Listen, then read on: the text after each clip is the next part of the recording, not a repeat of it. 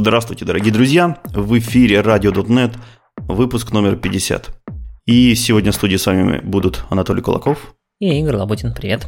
Прежде всего, хотелось бы поблагодарить э, наших постоянных спонсоров. Это Александр, Сергей, Владислав, Алексей, Шевченко Антон, Илья, Гурий Самарин.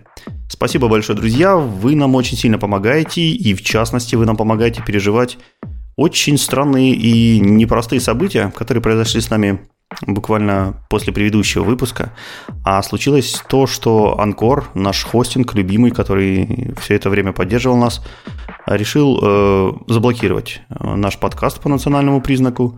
И, соответственно, мы срочно начали переводить все свои подписки. Буквально вот там он нам дал два дня выходных на переезд, поэтому переносили все свои подписки в срочном порядке на другой хостинг и пытались срочно изменить всякие RSS-фиды, чтобы пострадало как можно меньше наших слушателей. И, э, судя по всему, пострадало не так уж много, то есть для большинства из вас ничего не должно было поменяться.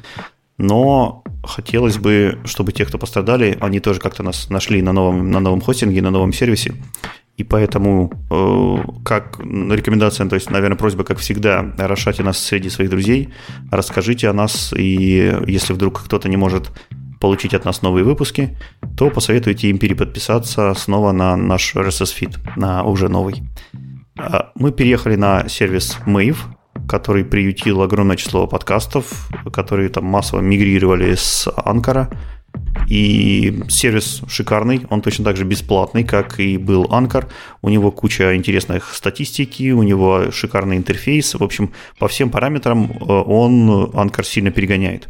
Поэтому, если вы вдруг решите делать подкасты, то вот вам новая рекомендация обалденная – это сервис Mave. Вот мы его освоили, посмотрели, и нам до сих пор все нравится.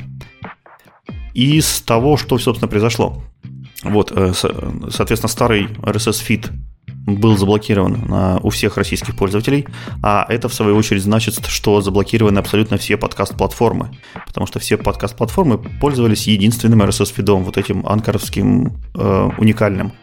То есть, например, если вы слушали нас через Apple Music, через Google, через CastBox, еще через любые другие там плееры или любые другие площадки, то вы э, могли бы, могли бы пострадать. Вот, насколько я ручками проверил все площадки, большинство из них успело переехать, но, к сожалению, не все. Ну и в частности, те, кто слушал нас непосредственно на Анкоре, а такие люди, судя по статистике, были, вот они точно нас больше никогда не услышат. Вот хотелось бы, чтобы к ним э, дошла информация, и они каким-то образом все-таки услышали нас и переподписались на новый фид. Легче всего нас всегда находить в таких критичных ситуациях это по нашему адресу, который, надеюсь, мы все-таки сможем содержать в стабильности. Это radio.dotnet.ru. Этот адрес э, мы уже перевели на новый сайт, на новый хостинг. Кстати, можете зайти посмотреть, насколько интерфейс там действительно прекрасен. Вот, и, соответственно, там же есть подписка на новый RSS. Э, можно, как я уже говорил, переподписаться. И там самый надежный способ, наверное, это все-таки запомнить этот адрес. Его в ближайшее время там, не, не должны бы заблокировать. По крайней мере, мы будем так стараться сделать, чтобы этого не произошло. Ну и, соответственно, те люди, которые слушали нас на Ютубе, тоже у нас очень большая аудитория слушает на Ютубе, те совсем пока никак не пострадали, но на будущее имейте в виду. Вот, в общем, а, а, адрес на всякий случай запомните. Еще пригодится. Наверное, это все, что касается нашего нового хостинга. Ну, у нас как бы, плохие новости кончились, но у нас накопилось очень много хороших. Еще до основного выпуска по инфраструктурной части мы еще записали шикарный э, выпуск пришел у нас есть, соответственно, чатик для патронов. Мы в этом чатике для патронов выкладываем э, те эпизоды, те кусочки, которые не вошли в основной выпуск, и часто записываем какие-нибудь интересные темы. И наиболее интересные, и самые лучшие из этих тем мы отка- от- выкладываем в публичный доступ. И вот такой же публичный доступ выпуск мы выложили про крипту. Э, соответственно, наша, э, наша цель была выяснить, каким образом можно теперь собирать донаты в скрипты. Соответственно, потому что Patreon нас заблокировал, на Patreon нам теперь донатить практически нельзя, но Boosty как бы все еще позволяет, на Boosty все, все донатится, все переехали туда, и мы, в принципе, все счастливы. Но хотелось бы каких-нибудь альтернативных средств, и вот мы решили обратить наше внимание на крипту, на блокчейн и прочие другие странные э, слова. Вот, позвали в гости большого-большого специалиста по этой теме и пораспрашивали его на часик о том, что такое вообще блок блокчейн, каким образом он связан с деньгами, что такое кошелек, какие бывают, какой бывает софт, как, что делают биржи, э, действительно ли там есть анонимность и прочие, прочие, прочие такие интересные вещи, которые как бы база для людей, которые никогда не сталкивались напрямую с блокчейном и криптой и хотели бы просто от программиста к программистам услышать, а что это такое, как это работает, и, может быть, даже попробовать. Вот, соответственно, заходите на наш сайт на Boosty, и там этот э, выпуск э, за кулисья сейчас выложен. Вот слушайте его на здоровье, открыто, бесплатно, без смс. Еще одна интересная инфраструктурная новость. Конференция .next объявила, что наконец-то после более там, двух лет, по-моему, э, онлайна она сделает офлайн день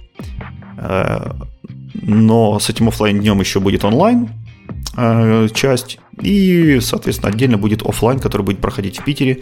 Все это будет прекрасными летними белыми ночами под фонтаны, петергоф и разводные мосты, поэтому милости просим всех тех, кто соскучился по э, нетворкингу, обнимашкам, коммуникашкам и вообще увидеться, посмотреть на хороших докладчиков, на хорошие доклады и просто пообщаться. Вот, милости просим на конференцию .next. И у нас для, специально для нашего радио и для .NET.RU сообщества в целом есть промокод. Вот, промокод вы найдете в описаниях э, к данному выпуску.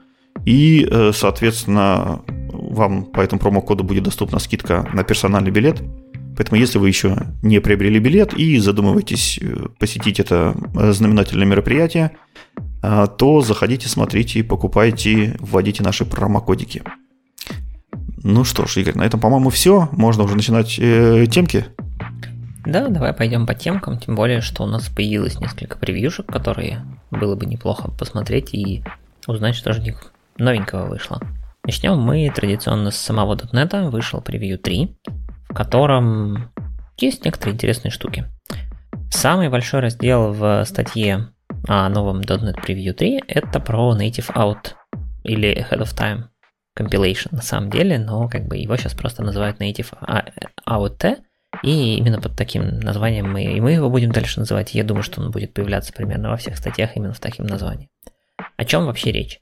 В принципе, эта штука всякая, э, почему она ahead of time? Это значит, что код генерится, исполнимый нормальный код, генерится во время сборки вашего приложения, а не во время runtime а. Ну, в runtime е у нас есть JIT, как известно, который IL-код, байт-код наш переделывает в код той платформы, на которой запускается, собственно, .NET, но это накладывает некоторые ограничения.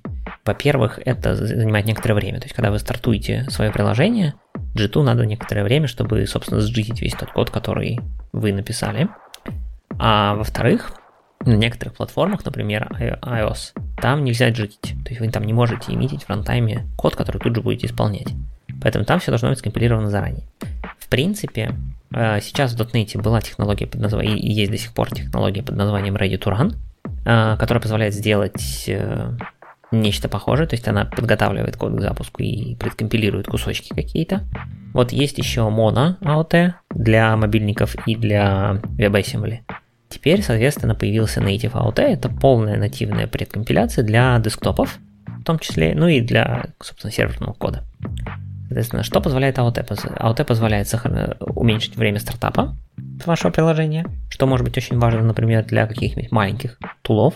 И то, как я сказал, добиться того, чтобы ваш код можно было запускать в принципе на платформах, которые не допускают JIT. Native AOT написан таким образом, что он э, продюсит, собственно, только нативные артефакты. То есть, если мы говорим про Ready to Run, Ready to Run, если я правильно помню, он одновременно с вашей нативной э, менедж сборкой положит рядышком специальную нативную сборку, которая будет использоваться. Но если нужно что-то там докомпилить, например, из менедж сборки, то он возьмет менедж сборку и она будет нормально джитом обрабатываться. Native AUT делает другой. Native AUT генерит только нативный артефакт, в нем даже нет никаких как бы следов Managed Assembly. И вот этот вот runtime для Native AUT не умеет даже читать Managed Assembly, как написано в статье, то есть у него нет логики прочитать другую лирейку, например. На .NET написан там плагин какой-нибудь. И из-за этого возникает еще одно преимущество. На диске это все дело занимает меньше места, потому что вам не нужно тащить менедж кусочек кода. в принципе, как говорят авторы статьи, это все очень похоже на то, как, собственно, компилируется Go, Rust, Swift. То есть вы получаете из исходников, вы можете скомпилировать кросс-платформенно в любую платформу, которая поддерживает .NET, и при этом получить довольно маленький компактный исходник, который будет быстро запускаться. Будем это. А, таким образом, .NET может посоревноваться теперь там с каким-нибудь Go в, в области таких небольших тулов полезных. И Естественно, это все идет не без каких-то ограничений. То есть для того, чтобы ваш код можно было скомпилировать таким образом в Native AUT, у него есть некоторое количество ограничений. И они довольно-таки строгие. То есть вы не можете использовать э, Reflection Emit, естественно, то есть в рантайме никакой кодогенерации. И вы не можете загружать сборки в рантайме, то есть никаких плагинов в вашем э, коде быть не должно. То есть, в принципе, ограничения, может быть, и не такие строгие для большинства программ, но все равно некоторые предварительную подготовку сделать придется. Э, во-первых, вам нужно использовать .NET 7 э, очевидным образом.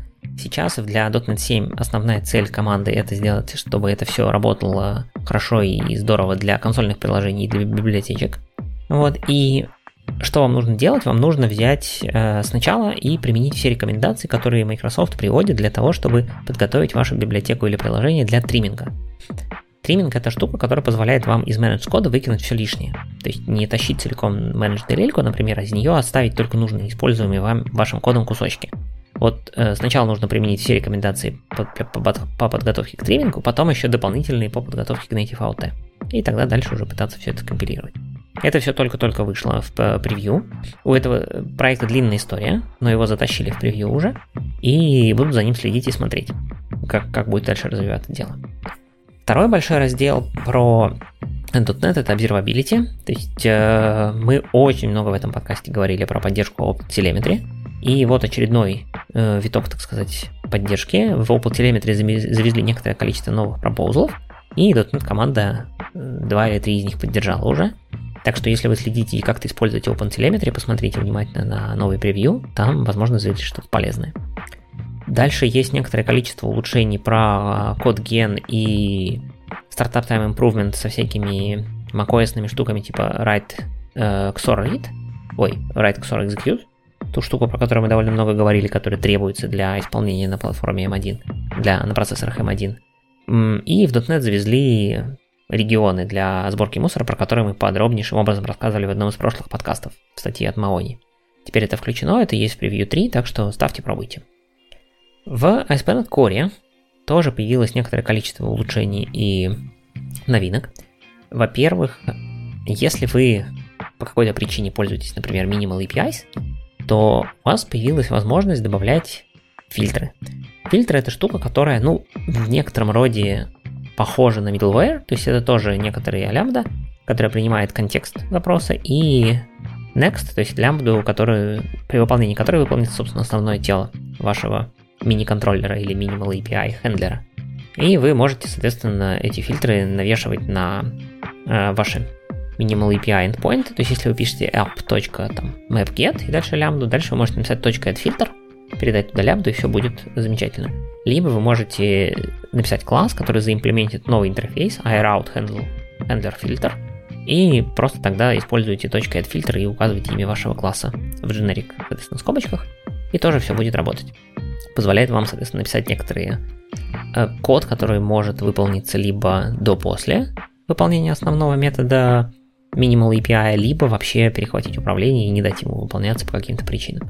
Соответственно, вы можете это делать middleware, вы можете это делать э, не middleware, а внутри э, так, э, вот таким вот фильтром. Разница в том, что middleware будет выполняться, понятное дело, для всех, ну, в зависимости от того, как у вас там э, развешаны условия движения по маршрутам, по раутам а фильтры будут выполняться только для тех endpointов, на которые вы их навесили. Э, дальше, если вы пользуетесь Minimal API, то улучшили возможность юнит-тестов для них. Там некоторое количество внутренних классов выставили в паблик, чтобы их можно было использовать в юнит-тестах и проверять, что там возвращается. Э, если вы пользуетесь MVC или API контроллерами, то есть речь сейчас идет уже не только о Minimal API, а вообще о любых контроллерах, то теперь улучшился улучшилась возможность байдинга параметров. Что теперь делается? То есть, если одна из штук, которая фреймворк делает при попытке байдинга параметров, это он смотрит на ваш класс в попытке поиска метода под названием, точнее, с сигнатурой public static bool, try parse, дальше string value и out result типа t.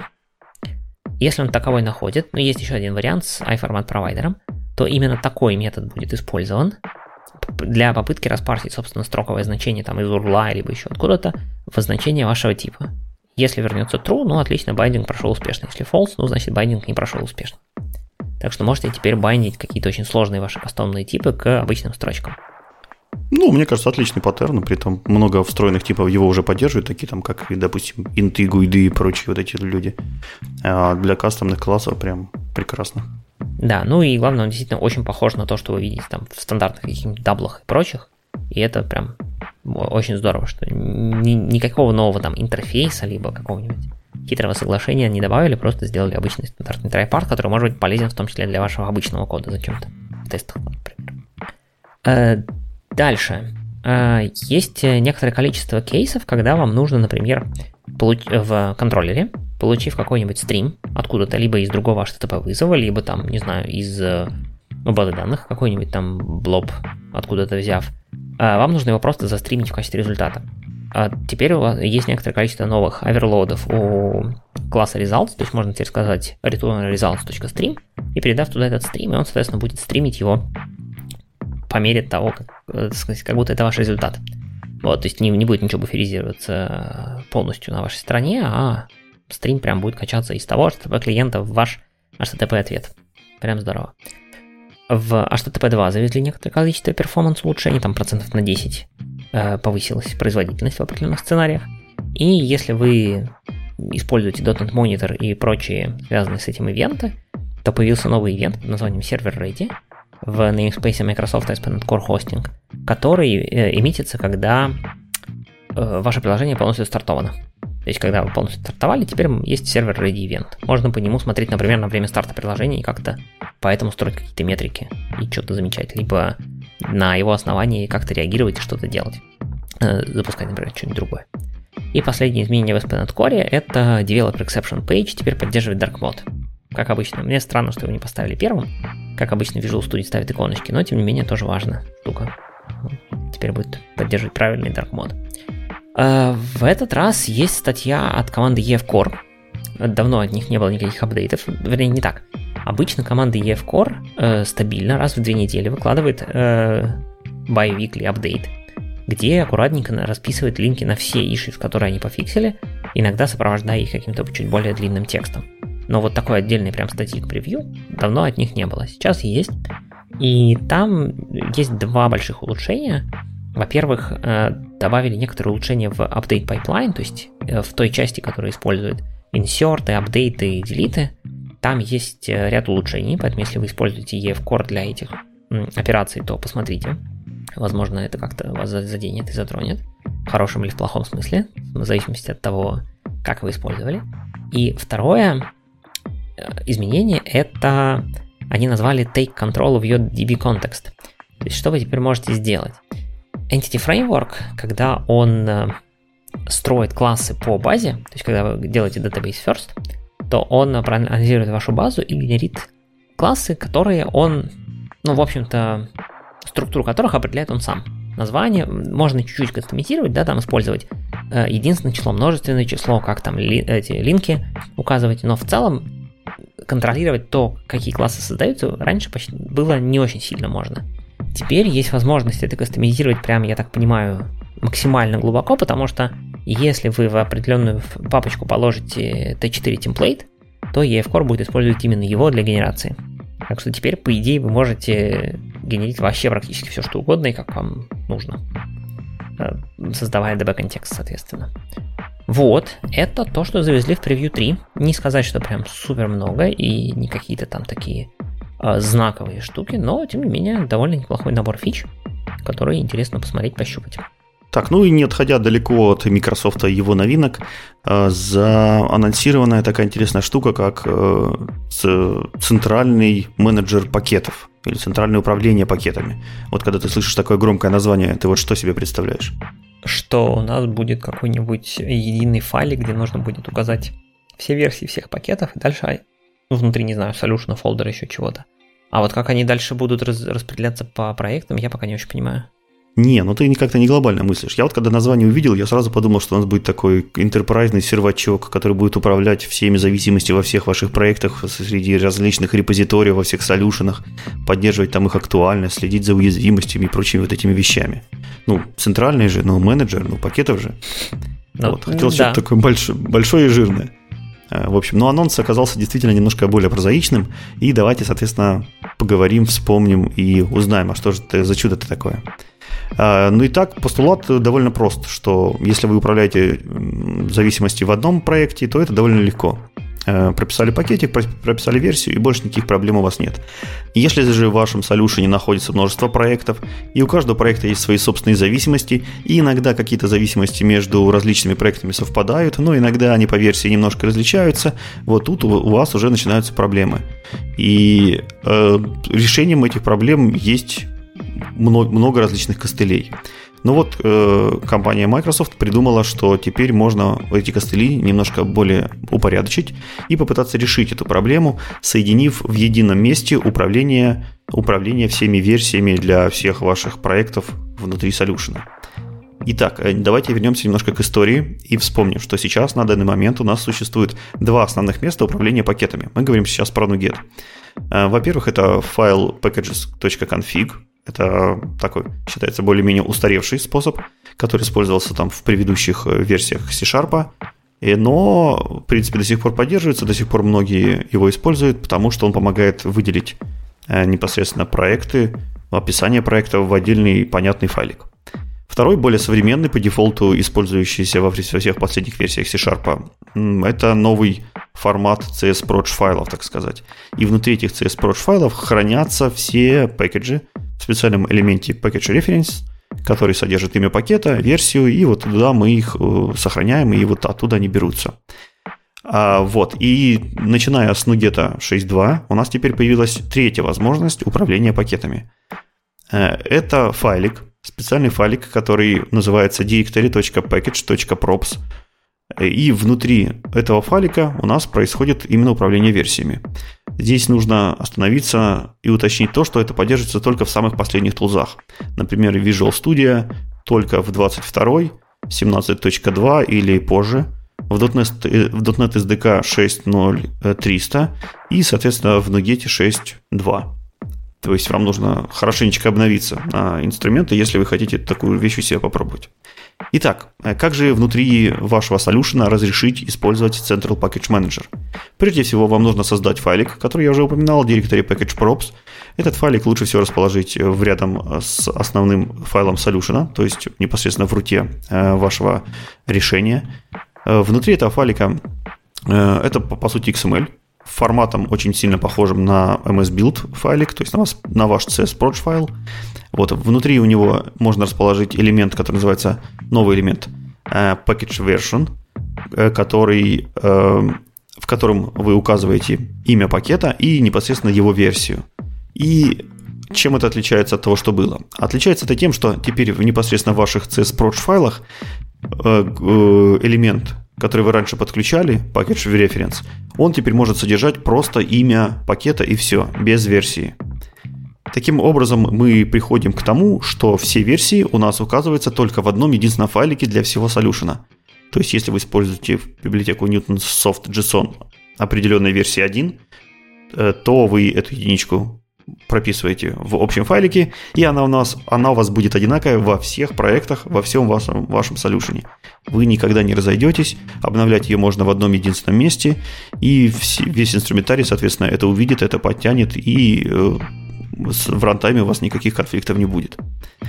Немножко поговорим про ограничения. Ограничение есть, и заключается оно в том, что каждый проект может, э, может запрочитать только один единственный файлик directory package props.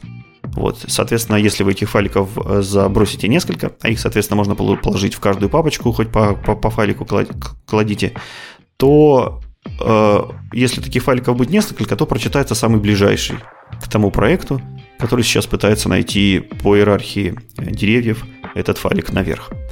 Вот, это одно ограничение, и соответственно, наверное, самое главное. В общем, ограничение, про которое стоит сказать. Если же вам по какой-то причине все-таки нужно, чтобы версии расходились, то есть один проект в вашей системе какой-то самый э, такой, который не хочет смотреть на других, самый такой бунтарь, вот, ему можно, соответственно, прописать индивидуальную версию. Э, делать это с помощью э, специаль, специального уже знакомого атрибута package reference, но для того, чтобы это работал, вам ну, необходимо указать, э, специ... Э, разрешить специальный флажок, который называется Enable Package Version Override. Соответственно, если override разрешен, вы можете уже оверрайдить свои версии. Если не разрешен, то вы обязаны брать только из центрального package management файлика. Ну, э, тут надо сказать, что на самом деле override по дефолту разрешен, но для того, чтобы он работал в вашем package reference в CS нужно указать не version уже атрибут, а version override атрибут. Насколько я понимаю, если вы укажете version для пакета, который указан в этом директоре packages props, то это будет ошибка компиляции, потому что вы как бы пытаетесь указать версию для пакета, который менеджится центрально, в центральном месте. Да, да, точно ты прав. То есть атрибут должен теперь называться version override, чтобы явно указать, что вы хотите именно заверадить. Это не какая-то ошибка или случайная, случайно старый инструмент прописал туда какую-то непонятную циферку. Ну и, соответственно, можно вообще полностью задизейблить всю эту штуку, э, задав атрибутик Manage Package Versions Centrally в false, не атрибутик, а элемент в вашем CS, в CS либо еще где-то. И тогда никакие вот эти вот директории packages props не будут использоваться вообще. А еще есть такая штука, которая задается еще более длинной опцией, называется Central Package Transitive Pinning Enabled. Ее можно поставить в true, Причем ее можно поставить в проекте, в пропсах, э, файлики, ну, в общем, где угодно, где вы можете ставить эти property. И тогда эта штука позволяет вам, э, ну, как транзитивно пинить э, ваши пакетики, версии ваших пакетиков. Я, честно говоря, никогда такой штукой не пользовался, кажется. Вот, но я немножко поисследовал вопрос и выяснилось, что по идее функциональность под названием Transitive Pinning – это, как я ее понял, это возможность просто указать версию какой-то из ваших транзитивных зависимостей явно в вашем CSProj, например, файле, и именно эта версия будет использоваться для всех ресторов всего дерева зависимостей, даже если где-то по дереву зависимость э, задана с какой-то другой версией. Вот. И, казалось бы, зачем вам тогда опция, чтобы это enable, но дело в том, что эта опция работала до версии 5.8 ну где-то включительно, а в версии 5.9 она была выпилена по просьбе, так сказать, заказчиков. В Nugget Issue так и написано. По многочисленным просьбам заказчиков давайте мы эту функцию выпилим. Как только выпилили, дальше появилось много новых ишьюсов со словами по многочисленным просьбам заказчиков давайте-ка мы ее впилим обратно, потому что у нас все сломалось. Вот. И в итоге, как видим, компромиссный вариант, в версии 6.2 появилась вот эта вот э, штука, которая позволяет теперь включить транзитив пининг э, для ваших зависимостей. Для этого нужно поставить ее явно в true и вернуть себе поведение, которое было в 5.8. Отлично, давай теперь порассуждаем, а как эту проблему мы могли решать э, раньше, до того, как появился Central Package Management. То есть, э, в принципе, ничего нового в этом файлике нет. Это обычный MSBuild файл, и раньше его вполне можно было проэмулировать самому. Я видел огромное число проектов, особенно вот таких сложных проектов, которые там должны были управлять несколькими э, различными CSProj файлами, несколькими различными депенденциями, которые просто-напросто делали отдельный файлик, Э, который, в котором они как раз-таки обозначали версию пакетов, и уже использовали, инклюдили этот файл в обычных CS-проджах, не указывая там ничего, и точно так же в одном месте меняли версии. Если вам такая схема нужна вдруг, или вы почему-то раньше про нее не слышали, и находитесь в старых инструментариях, не хотите никуда обновляться, то поищите этот подход, и раньше использовался просто без, без таких явных э, названий файлов, и может быть не с, такими, не с таким удобным поддержкой тулзов, потому что в этом случае, если вы руками используете MS-build файлы, которые там откуда-то референсы, в которых вы сами все версии подставляете, вы уже не можете использовать, допустим, визуальный редактор студии или райдера, чтобы он вам обновил все пакеты, и потому что когда он начнет обновлять, он вам испортит CSProsh файл, и вам придется все равно идти ручками и переделывать все на ваш странный файлик. Вот. Основная же фишка вот этого подхода заключается в том, что теперь инструментарий тоже поддерживает э, все вот эти нововведения, и можно как бы со всех сторон и из командной строки обновлять, и из Visual Studio обновлять, и так далее. Но если для вас это не критично, то это можно было сделать и раньше. Да, мы использовали ровно такой подход. У нас был и директори props, в котором были написаны package versions всего того, что мы используем.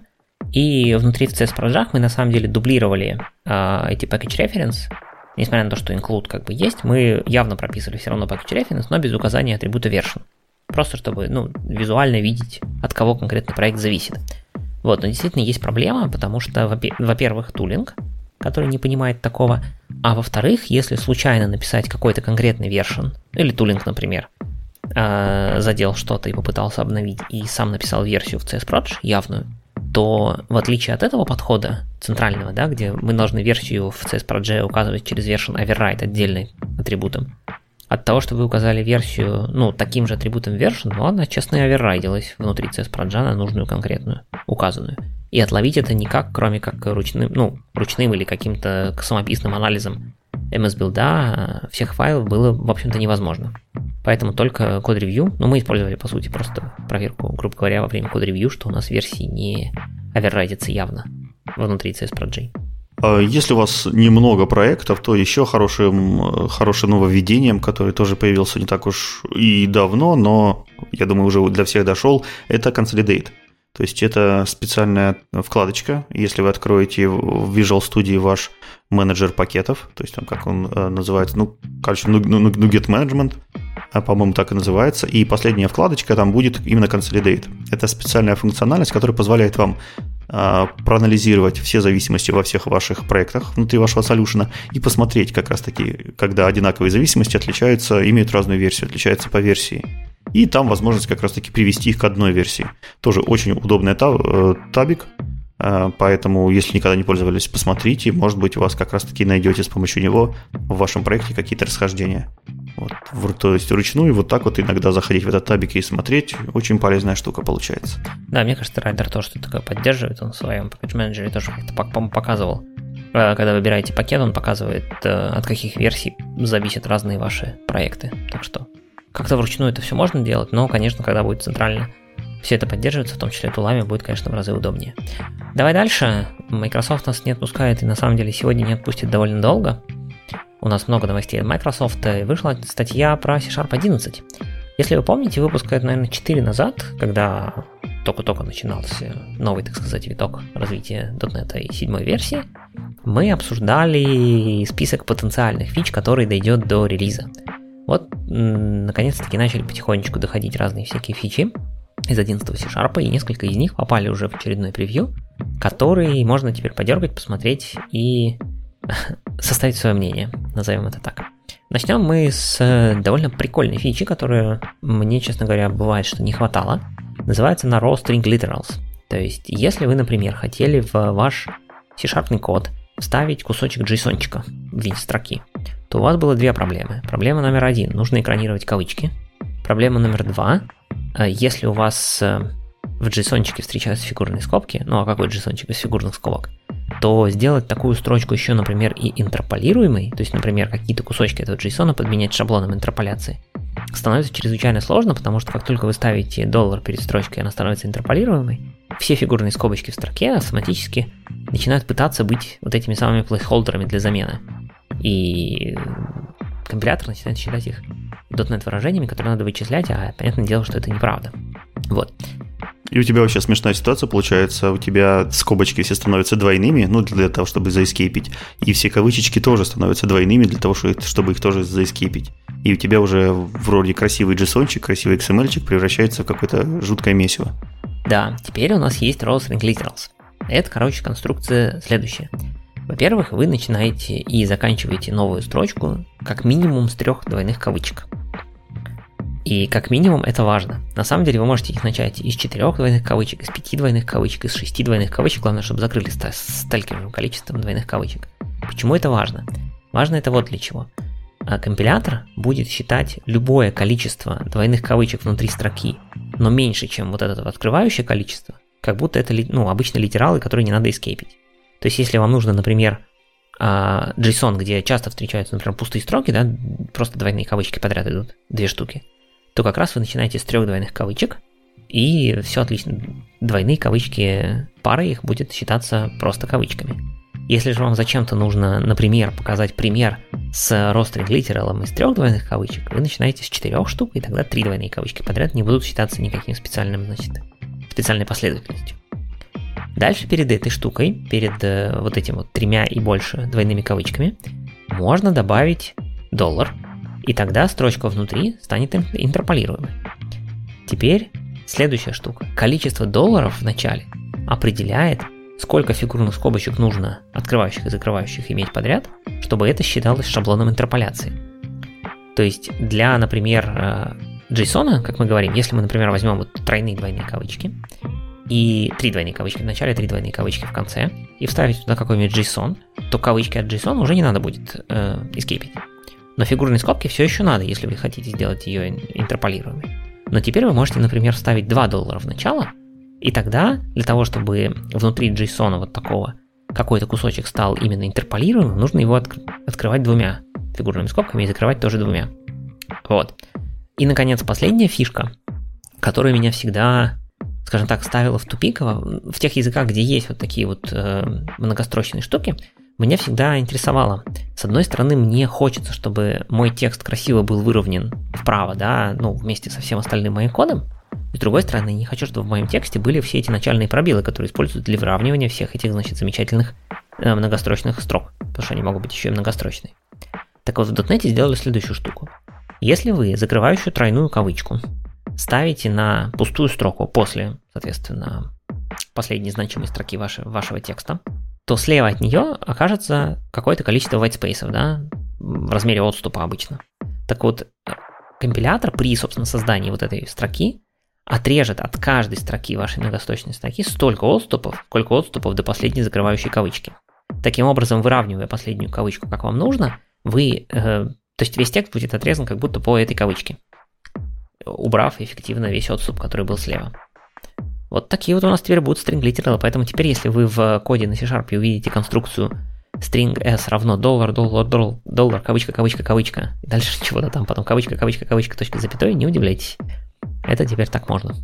У меня вот эта фишка, она одновременно вызывает и восторг, и жуткий трепет. В общем, восторг, потому что мне такие штуки очень часто нужны. Там, не знаю, я очень много темплейтов пишу, я люблю, в, например, в тесты вставлять какие-то уже готовые куски там, того же самого JSON или XML или кода для того, чтобы тестировать мои анализаторы, еще что-то. В общем, на практике мне такая штука безумно нужна, мне ее очень сильно не хватало, я замучивался эскейпить, и я наслаждался теми языками, в которых эта вещь уже есть, ну, а такая штука есть практически там во всех языках, э, именно скриптовых, э, безусловно. В общем, я ее ждал, я ее хотел, но ты заметил, что у нас первый, первый раз, наверное, в C-Sharp появилась вот магия, которая динамически изменяет, по сути, сигнатуру того, где начинается вот сам блок. Ну, то есть у нас обычно есть какой-нибудь определенный э, keyword, или вот какой-нибудь определенный символ, допустим, доллар появился, вот мы понимаем, что после доллара, доллара идет э, какая-нибудь, э, какая-нибудь строка интерпретируемая, вот, или там кавычка открылась, у нас пошла там обычная строка. В общем, у нас есть какой-то понятный для парсера предсказуемый там число, э, строка или буковка или еще что-нибудь, или символ. В общем, но теперь это исчезает такая предсказуемость. Теперь у нас э, для парсера признак того, что начинается вот эта вот э, магическая row string literals, этот признак он динамический. То есть парсер его вынужден считать и каким-то образом динамически сохранять для того, чтобы потом впоследствии закрыть.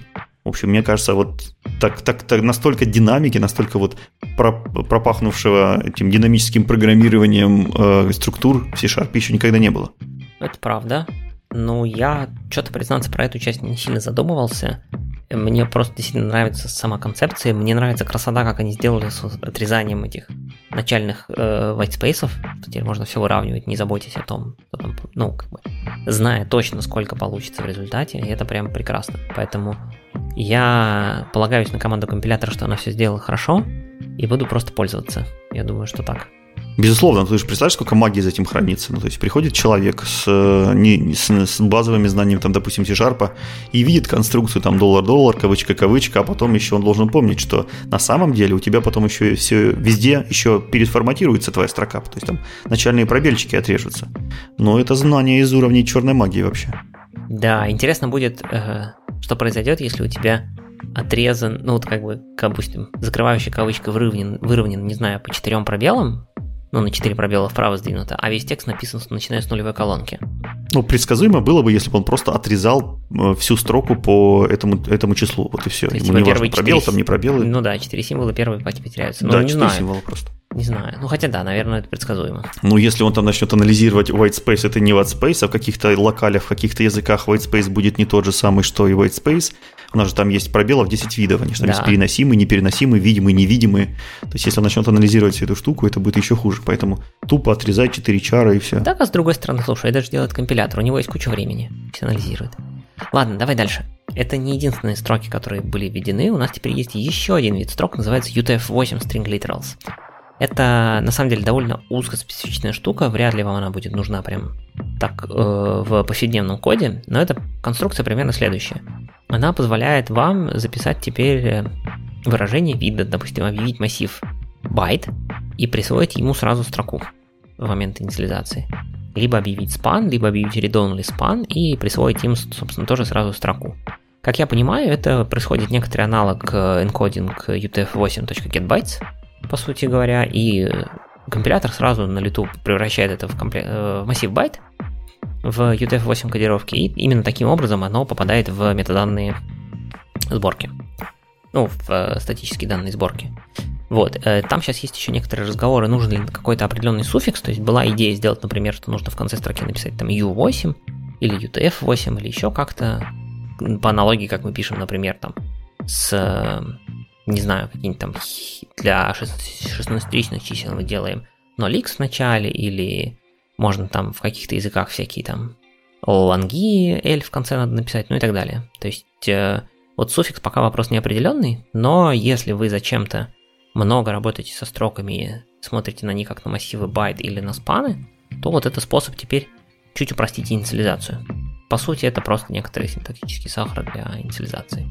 Ну, мне кажется, это не только сахар, это все-таки performance improvement, потому что теперь у тебя все строки раскладываются в compile time е, и, соответственно, в рантайме никаких э, накладных расходов на конвертацию нет. Допустим, если мы говорим про какой-то веб-сервер, который ему нужно очень много срочно возвращать строчек, эти строчки в UTF-8, и они вот константные, такие статические, то вот э, эта штука помогает их превратить прямо в массив байт, прямо на этапе компиляции, а у тебя в коде, соответственно, будут красивые, понятные строчки с нормальным редактированием и все такое. Если раньше вам приходилось писать массив байт и разбивать их там по хексам, по интам или еще по чем-то, и как-то странно это поддерживать, то теперь вы можете их держать в виде строк, а компилятор сам все это сделает за вас. Не, ну я думаю, что в случае с веб-сервером как раз проблемы нет, потому что веб-сервер один раз на, сайте, на старте сделает э, Encoding UTF-8 GetBytes и закэширует результат. Другое дело, что эта строчка единожды залоцированная в памяти, поскольку она лежит в сборке, ну, в смысле, в метаданных сборке, она будет висеть в памяти и ее занимать. Вот. А она, по сути, как строчка больше никогда не нужна. Она один раз используется для получения массива байт, и все. Поэтому в этом смысле это, конечно, экономия. Ну и просто чуть более красивый текст, потому что, возможно, вы ради такой экономии сразу писали байт, там, array присвоить new byte, и дальше прям в 64-ричном виде записывали коды всех символов подряд, то теперь можете просто немножко покрасивее это написать. А, давай дальше. Дальше появилась штука под названием Checked User Defined Operators. Это, если вы помните, в еще шестом .NET в режиме превью появилась штука под названием Generic Math, когда вы можете в вашем классе переопределять операторы типа плюс, минус и так далее, позволяющие в итоге делать generic математику на ваших собственных типов, типах. И для операторов, собственно, плюс, минус, умножить, поделить, там плюс, плюс, минус, минус, в .NET есть, соответственно, вообще говоря, поведение checked и unchecked, то есть с проверкой переполнения или без проверки переполнения. Так вот, теперь, когда вы пишете, собственно, свои собственные операторы в классах, можно указать специальный modifier checked, и тогда именно эта версия будет выбираться в checked контексте, как я понял, э, компилятором. То есть э, вы теперь можете написать, например, два оператора плюс, один будет checked, другой не checked. И у них будет, понятное дело, разный перформанс. Unchecked версия, скорее всего, будет, возможно, быстрее. Хотя, хотя, спецификация формально ничего не требует. Насколько я помню, то есть, э, насколько я понял статью, по спецификации формально checked версии не обязаны там кидать никакие overflow exception и так далее. Но как бы все привыкли, что в checked контексте какой-нибудь плюс оператор, если вы к int прибавите единичку, он вам кинет arithmetic overflow exception. Но вот было бы неплохо, чтобы ваши кастомные операторы вели себя так же в checked контексте, и теперь у вас есть возможность делить checked и unchecked варианты. Дальше, паттерн матчинг потихонечку дальше двигается, уже не такие огромные шаги, я так понимаю, что подавляющее большинство того, чего хотели сделать, сделали, но остались всякие кусочки. Теперь можно подтормачить спаны и read-only спаны с строчками, с литералами. Вот. Э, конечно, для этого нужно некоторая, так скажем, гарантия для компилятора. То есть компилятор должен понимать статически, что там будет обязательно спан от чара или read-only спан от чара. И если вы матчите эту штуку с наллом, то это будет прям ошибка компиляции, даже а не рантайма. То есть э, возможность только матчить с э, какими-то стринговыми литералами. Ну, это вот примерно оттуда же, откуда UTF-8 string literals, видимо. Это разумное дополнение.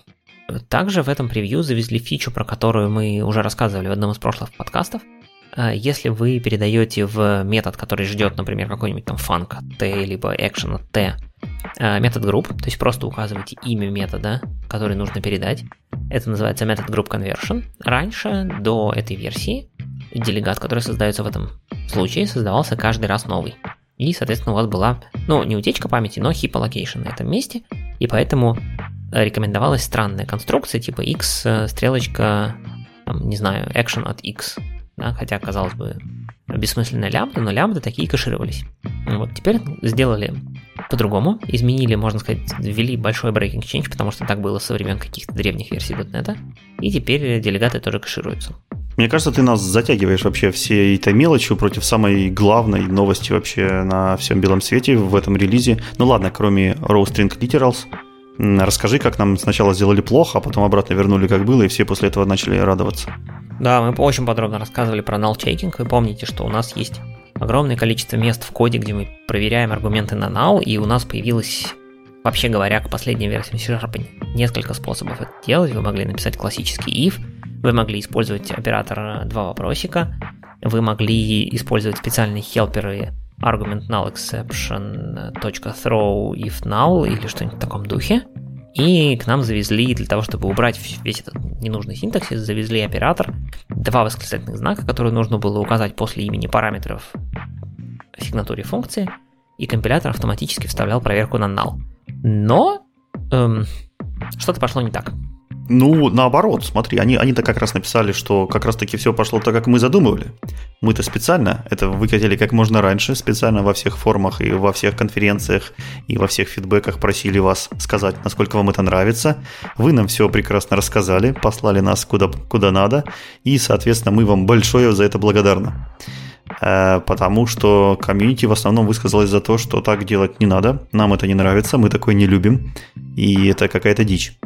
И поэтому было принято стратегическое решение как раз-таки откатить два восклицательных знака и выкинуть их, удалить их из э, реализации спецификации C-Sharp 11. То есть в C-Sharp 11 э, не будет двух восклицательных знаков в том плане, что они, перевод, они делают проверку э, наших аргументов.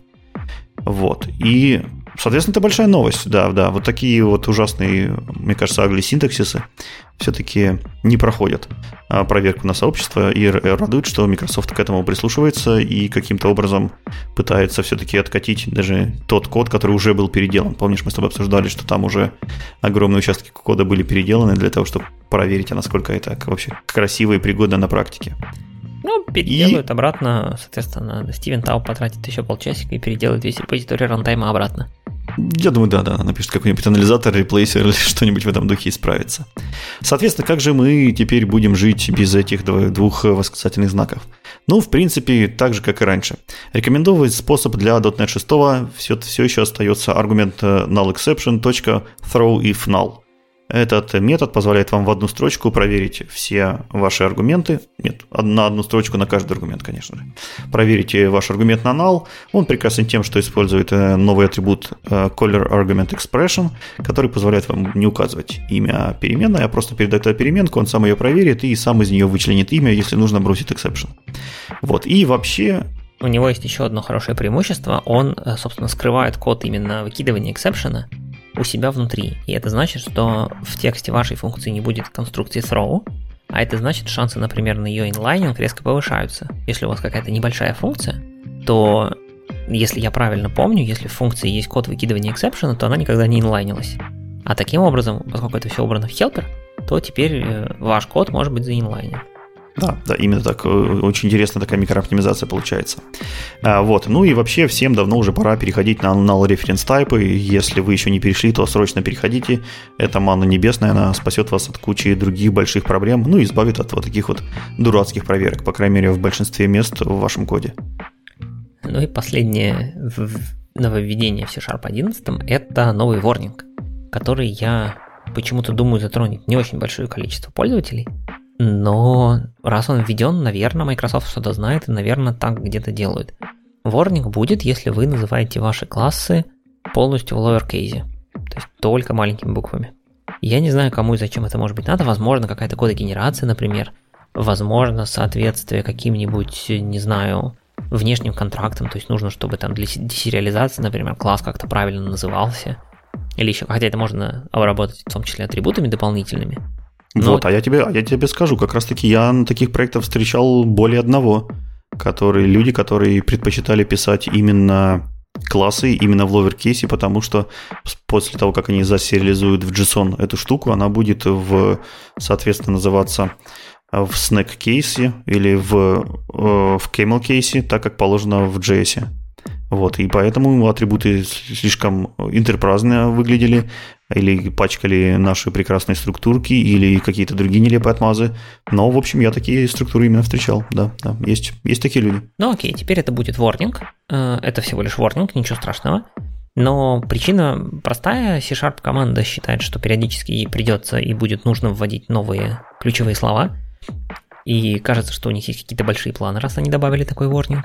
Так что ждем новых ключевых слов, и поэтому они собираются теперь предупреждать о таких случаях, потому что если они введут такое новое ключевое слово, которое внезапно совпадает с именем вашего класса, ваш код сломается с хорошей вероятностью. Поэтому, ну, в общем, следите за ворнингами, если они вдруг появляются, либо переписывайте код, либо игнорируйте ворнинги, ну, в общем, дум, думайте, что с этим всем делать. Либо всегда в C-Sharp есть возможность написать собачку перед названием такого класса, и тогда даже если это ключевое слово, оно все равно будет использоваться именно как э, название вашего класса, а не как ключевое слово. Да, да, и не смешивайте домены. Если у вас все-таки классы написаны в C-Sharp, значит вы должны придерживаться style guide а в C-Sharp. Если они куда-то уходят наружу, то есть способы сделать и отформатировать их под style guide ы наружного какого-то домена, наружного интерпретатора с помощью, опять же, нативных конструкций для C-Sharp. То есть не надо переизобретать какое-то извращение и ломать весь style только потому, что а не знаю, почему нет нормальных причин для этого. Не надо просто никогда ломать э, стайл C-Sharp. Ну и вообще любого языка, на который вы пишете. Пишите так, как принято на этом языке. Да, идиоматично пишите, вас идиоматично будут читать, и компилятор будет рад, и никаких ворнингов у вас не будет. Да, ну что, Microsoft э, не закончил на этом. И наконец-таки, наконец-таки после, я не знаю, по-моему, больше года ожидания, да, прошло, у нас есть релиз кандидат Мауи. Мауи, да, наконец-то мы ждали. Я напомню, что мы ждали его еще, в принципе, в тот момент, когда зарелизился .NET э, прошлой осенью, или там уже зима была. Ну, в общем, но они хотели, но не успели и клятвенно пообещали, что через полгодика вот точно зарелизится. И судя по новостям, вроде и пока держит свой роудмап. Да, э, вышел релиз кандидат. В нем не то, чтобы прям какие-то супер улучшения, изменения и новые фичи. Это просто багфикс, который потихонечку полируется для релиза. Для того, чтобы его использовать, вам нужна будет Visual Studio 17.2 Preview 3. Мы про нее чуть-чуть позднее поговорим. И в комплекте у вас будет SDK для Android, iOS, macOS и Windows. И э, вместе с этим, вместе со всем этим SDK у вас будет там больше 40 всяких контролов, лейаутов, э, которые оптимизированы уже под новый, так сказать, подход MAUI с хендлерами и всем таким, э, которые готовы для того, чтобы разрабатывать десктопные и мобильные приложения. Э, как мы помним, MAUI это наследник в каком-то смысле Xamarin Forms. Так вот, команда утверждает, что если вы с чем-то работали в Xamarin Forms, то это точно будет в какой-то мере работать в MAUI. Делаем скидку на то, что это релиз-кандидат но, по крайней мере, всякие контролы и прочие, которые вам были знакомы по Xamarin Forms, точно доступны в MAUI, и на самом деле набор контролов в MAUI даже больше. Так что если вы ждете какую-то кроссплатформенные разработки от Microsoft, то посмотрите, UI имеется в виду, конечно же, посмотрите в сторону MAUI, э, релиз кандидат, вероятно, уже достаточный, так сказать, э, уровень взросления, чтобы его попробовать. Да, надо спросить э, каких-нибудь, позвать каких-нибудь экспертов э, по UI, чтобы они уже сравнили все это все-таки э, взрослость этого фреймворка и как он, например, бьется с теми же самыми авалониями или какими-нибудь более, более старыми, более зрелыми поддерживаемыми проектами. Я думаю, какой-нибудь рели- в релиз, в момент релиза мы такую штуку с тобой провернем. Да, давай Побеседуем подробнее. Я надеюсь, что они успеют, как они обещают, зарелизиться во втором квартале этого года. Квартал только начался, считай, так что у них еще пара месяцев есть. Так, Эндрю Лок выпустил необычную статейку. Мы любим тут Эндрю Лока, но в основном за то, что он делает э, с ASP.NET и как он там глубоко роет и все такое. А здесь вдруг ему понадобилось странное. Ему понадобилось из C-Sharp запускать JavaScript. Вот такое извращение, Игорь, ты когда-нибудь э, хотел, хотел странного? Нет, мне такого не хотелось. Я могу придумать, что это может быть вам захотелось, если вы, например, JavaScript, не знаю, там, используете в качестве скриптового языка в вашем продукте. Но это как вариант. Не знаю, зачем еще может быть надо. Ну да, с одной стороны, не самый плохой выбор, потому что довольно популярный, и многие его знают. С другой стороны, если вы используете у себя внутри какой-то скриптовый язык, то, наверное, вы бы выбрали что-то более предсказуемое, более понятное, более, может быть, строго типизированное и легко обучаемое. Но я думаю, что есть, есть такие проекты, где вам нужно заинклюдить э, JavaScript. И вот как раз Эндрю Лока, Эндрю Локу такая штука тоже понадобилась. Для его целей понадобился именно подсветка синтаксиса. И, в принципе, он нашел всякие подсветки синтаксиса для C-Sharp, но большинство из них, те, которые были хорошие и пригодные, все-таки ссылались на нативные библиотеки. Там все равно какой-то интероп был, скорее всего, с плюсами. Вот. И Э, существовала как альтернатива, это просто взять JavaScript реализацию, которая полностью нативная, то есть полностью на, на JavaScript, и, соответственно, просто выбор, вызвать и JavaScript из C-Sharp, и посмотреть, что получилось, и воспользоваться уже существующими, э, э, существующим миром богатым библиотек. Я также могу придумать, что если вы хотите что-то с UI, например, сделать, или как от, отрендерить какие-нибудь интересные графики, то все еще JavaScript здесь, наверное, впереди планеты всей. В общем, у каждого, наверное, есть свои собственные хотелки, что можно позаимствовать из большого мира JavaScript, и при этом не сильно в него погружаясь, а вот так вот сбоку вызвать из C-Sharp пару методов, и все, и быстренько как бы закрыть и не вспоминать об этом. Вот, э, хотелось бы как раз вместе с Эндрю Локом э, сегодня с вами рассмотреть, какие же есть подходы и на чем, собственно, остановился автор. Ну, прежде всего, самый банальный подход – это если у вас на компьютере уже стоит Node.js, это, соответственно, э, специальный движок, специальный сервер, который умеет выполнять JavaScript, то самый очевидный способ это сходить к Node.js, попросить у него выполнить какой-то кусочек и вернуть вам уже результат этого выполнения, а результат уже потом как-то распарсить. Вот. И есть много таких библиотек, в частности, библиотека, которая называется Jering э, JavaScript Node.js, делает именно такую штуку, она с собой Node.js не поставляет, но рассчитывает на то, что на машине уже установлен Node.js. И, соответственно, самая большая проблема с такой библиотекой, если вы ее захотите юзать в своих собственных проектах, это то, что вы как-то непредсказуемо, э, непредсказуемо должны гарантировать, что на том компьютере, где установлено ваше C-Sharp приложение, стоит Node.js. Гарантировать это довольно сложно, и, соответственно, с этим есть проблемы. Поэтому это большой минус. То, что надо стащить еще какую-то зависимость, ее как-то гарантированно ставить не очень, не, не, не, не очень хороший вариант. А более э, интересная альтернатива – это использование библиотеки Chakra Core. Это специальный JavaScript движок, который был написан Microsoft специально для его новомодного когда-то браузера Edge. И перед тем, как Edge э, свичнулся на Chromium, он как раз-таки использовал этот движок. Сейчас это не так, но движок по-прежнему живет, его многие проекты используют, потому что он довольно быстрый, интересный, красивый, независимый и так далее. Но с ним есть другая проблема. Он использует нативные библиотеки которые там написаны на сях. И, соответственно, через э, всякие поинвоки C-Sharp должен с этими нативными библиотеками ходить и общаться. И, соответственно, мы тоже здесь получаем небольшую неприятность, потому что теперь мы должны знать, на какую платформу мы устанавливаемся, чтобы с собой принести вот эти самые нативные библиотеки. А также там правильно их подгрузить в зависимости от архитектуры, в зависимости от разрядности и прочие-прочие проблемы, которые с каждым, каждый, наверное, из вас сталкивался, кто пытался заиспользовать в своем приложении нативные библиотеки. Хотелось бы этой штуки тоже избежать. И следующим на очереди у нас э, есть V8 JavaScript движок. Это движок, который использует практически все большие монстры, тот же самый Node.js, Chromium, Chrome, Edge, который теперь переехал на V8. В общем, все они его используют. У него те же самые проблемы. Это прежде всего нативные бандинги. И, э, соответственно, если вдруг но у него, да, у него большое преимущество в том, что это самый популярный движок, который сейчас есть. В него вкладывается, в его, в его перформанс, скорость, оптимизацию вкладываются огромные большие корпорации. В общем, у него куча преимуществ, и для него есть микрософтовские бандинги, которые называются Microsoft Clear Script.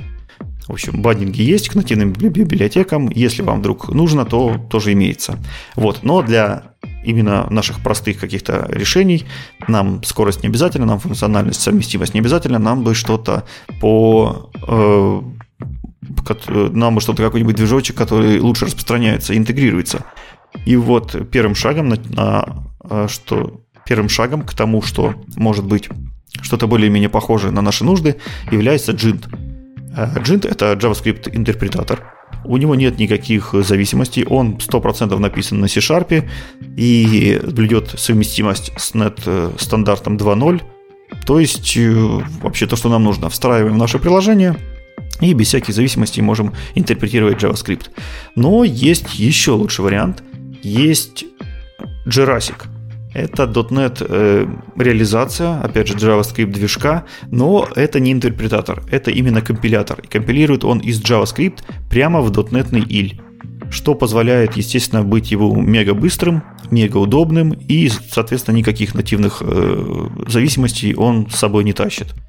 В общем, вот э, Jurassic кажется, что одним из самых лучших вариантов на данный момент, если вы не хотите загоняться всякими нативными зависимостями, и при этом для вас не важен, э, не критичен э, перформанс, а также совместимость со самыми последними стандартами, которые может, мог бы дать вам V8. Э, и, соответственно, автор метался между всеми этими выборами, там, умным я хочу быть или красивым, нужны ли мне последние совместимости, нужны ли мне скорости, нужны, нужна ли мне э, хорошая э, интерпретируемость на любых платформах. И он пришел к следующему выводу, что, в принципе, он хочет это все. Он хочет динамически менять движок в зависимости от того, какие нужды ему сейчас нужны. И э, нашел он интересный проект, который называется JavaScript э, Engine Switcher. Это как раз-таки общий API для всех этих движков и, э, соответственно, набор всяких враперов, которые уже подходят ко всем этим, э, ко всем этим движкам, и вы можете динамически выбирать тот движок, который вам нравится, и запускать через один и тот же интерфейс, э, запускать JavaScript на любом из этих движков. Запускается там все довольно легко, вы там выставляете set variables, Э, методы execute, методы evaluate, в общем, все довольно очевидно и примитивно. Можете поставить какие-то переменные, можете запустить JavaScript код, можете подключить библиотеки и можете получить результат из этого engine. Там ничего такого сложного, интересного, то есть, да, ничего такого сложного нет. Вот, а Интересно, что вот этот э, движок JavaScript Engine Switcher, вот этот движок, который объединяет все возможные API, э, его пилит Андрей Тарицын, это, в принципе, известный человек в узких кругах, активист.нет э, сообщества из Москвы. И, э, в общем, я да, не ожидал просто, что наткнусь на его из статьи Эндрю Лока. И совершенно случайно в нашей студии в гостях как раз тот самый а, Андрей Тарицын. Привет, Андрей. Привет, Анатолий. Слушай, хочется тебе по поводу этой библиотечки задать немножко вопросов. Во-первых, и интересна вообще сама идея, как она появилась, откуда вдруг у тебя лично э, возникла надобность в таком свитчере? Ну вот смотри, в 2012 году я выпустил Bundle Transformer. Этот проект многие знают, то есть это бандлер, который содержит минификаторы и трансляторы с различных языков препроцессинга. TypeScript, LESS, SAS и CoffeeScript в тот момент был. И в какой-то момент э, библиотека, которую я использовал, называл, которая называлась SAS and Coffee, перестала обновляться. То есть я решил э, перенести обработку CoffeeScript к себе. То есть у меня был JavaScript файл с CoffeeScript, и я из этой библиотеки выделил, выделил движок э, JavaScript. Это был, был IE-шный движок. Я его оформил в виде библиотеки MCAJS Engine. И когда я запустил свой модуль на CoffeeScript, мне это понравилось, я начал делать другие модули, там минификатор, например, CSS Optimizer яндексовский я перенес э, в бандл. И потом реализовал TypeScript. И все это довольно прекрасно работало. Но вот с CSSO у меня была проблема. То есть э, ИЕшный движок э, не, мог, не мог с ним работать, поэтому я стал использовать V8. Был, был, был, была такая библиотека на EZIS. И я ее использовал, то есть у меня получалось так, что у меня каждый модуль шел э, с отдельным JavaScript движком. Это было, было, было не очень хорошо, но какое-то время это работало. И в какой-то момент, вот в ноябре 2012 года, меня пригласили на выступить на Moscow.js рассказать про Bundle Transformer. Это неформальная встреча JavaScript разработчиков Москвы. Я туда пришел, выступил, и в конце ко мне подошел человек из команды BM, сотрудник Яндекса, и он начал меня спрашивать, как я смог запустить э, CSS Optimizer, это минификатор от Яндекса CSS, на э, Windows. То есть он не работал под Node Windows, под Node.js на Windows. И мы начали с ним говорить, я ему рассказал то, что вот у меня он не работает на Internet Explorer движке, то, что я использую V8, и то, что у меня вот в каждом модуле используются разные движки. И мы начали рассуждать, что лучше бы сделать такую абстракцию, и у меня начала появляться идея создать ORM для JavaScript движков, ну, так называемый ORM, как для баз данных. То есть иметь провайдер каждого движка, который менять в зависимости от ситуации.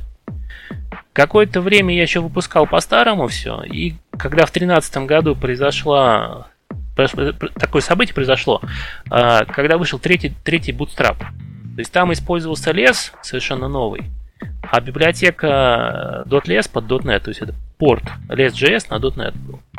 И эта библиотека, она не поддерживала нужную версию лес. И в тот момент очень многих, а, многие не могли воспользоваться бутстрапом на .NET. И в итоге я написал модуль лес на основе JavaScript кода, то есть использовал библиотеку MCA.js Engine. Для этого модуль, мой модуль стал очень популярен хм. в .NET сообществе, про .less на какое-то время забыли, и я вернулся к идее создания вот такой вот URM. Первоначально я использовал интерфейс, он совпадал полностью с MCA.js Engine, я выпустил э, движки. Первоначально это были э, вот это MCJS Engine поверх, Jurassic и Naezis. Naezis я потом заменил на ClearScript, потому что это был более такой жизнеспособный продукт. И как бы все это развивалось внутри бандл трансформера. То есть библиотека, библиотека она была отдельно, конечно, JavaScript Switch, но никто за пределами Bundle Transformer ее не, не, не использовал. И в какой-то момент, где-то в 2014 году, появился проект React.NET. Первоначально он был не очень популярен, его делали э, люди из Facebook. И они начали использовать JavaScript Ingest Feature. Это было первое использование за пределами Bundle Transformer. Когда они просто переводили JSX.js, особой популярности не было. Но когда они сделали сервер-сайт рендеринг, полноценной в этой библиотеке, она стала очень популярной. И в какой-то момент э, популярность стала расти, другие, другие проекты начали подключаться. Потом появилась чакра. То есть вот э, она появилась как раз вот где-то вот, когда начался вот переход на .NET Core. И была одним из первых модулей, которые я портировал на .NET Core. То есть она, она начала работать под Linux, под, э, под, э, под macOS. И, скажем так, вот э, популярность пошла. То есть я узнал, что React.NET и JavaScript Insight Feature стали пользоваться крупно, крупные игроки. Вот у нас, например, это была афиша. Они держали какую-то совершенно бешеную нагрузку на своем сайте. И поэтому где-то вот в 2018-2019 году я проводил оптимизации большие в свитчере, именно с точки зрения производителя уменьшал локации. Плюс мы делали доработку самого React.NET с точки зрения производительности. Я участвовал, Даниил Соколюк из Рамблера участвовал в этой доработке. И была, была мной придумана такая штука, как предварительная компиляция. То есть, в принципе, некоторые движки могут скомпилировать э, скриптовый код в бинарное представление. Его можно сохранить, чтобы инициализировать другие движки очень быстро. И как раз у нас там использовался пулинг движков из React.NET. И вот эта штука очень хорошо пошла. Потом, к сожалению, вот это все начало падать, популярность всего этого. в основном из- из- из- из-за такой вещи, что в чакре пошла, пошла очень плохая поддержка Linux. То есть там шли ошибки в Linux, где-то начиная с середины 2018 года. То есть в, сам, в самой чакре были ошибки. А потом уже чакра как-то вот сошла, но по-прежнему свитчер он используется. То есть в основном его используют джинтом и SV8 с клер-скриптом. Слушай, скажи, а ты, в общем, привел уже некоторые примеры того, как э, ты использовал и другие проекты. А можешь еще придумать, для чего люди обычно используют Switch? То есть в каких, при, в каких стандартных ситуациях можно было бы посмотреть на эту библиотеку ну, для своих нужд? Стандартные ситуации особо не подходят, что нужно этот код модифицировать. То есть обычно у нас сейчас чистого кода нет. Вот у Эндрю Лока статья был чистый код. Вот это призм, там чистый ECMAScript код. Угу. А JavaScript библиотеки, они распространяются или с, с обращением к DOM API, или э, к нодовскому API. То есть вот это API нужно выпиливать, чем, заменять чем-то своим. То есть здесь использовать интероп нужно. Понятно. Сейчас свитчер интероп, он ограничен только объектами и типами, он плохо работает с коллекциями. Вот это, к сожалению, к сожалению, вот его недостаток. То есть это идея для дальнейшего развития его в этом плане.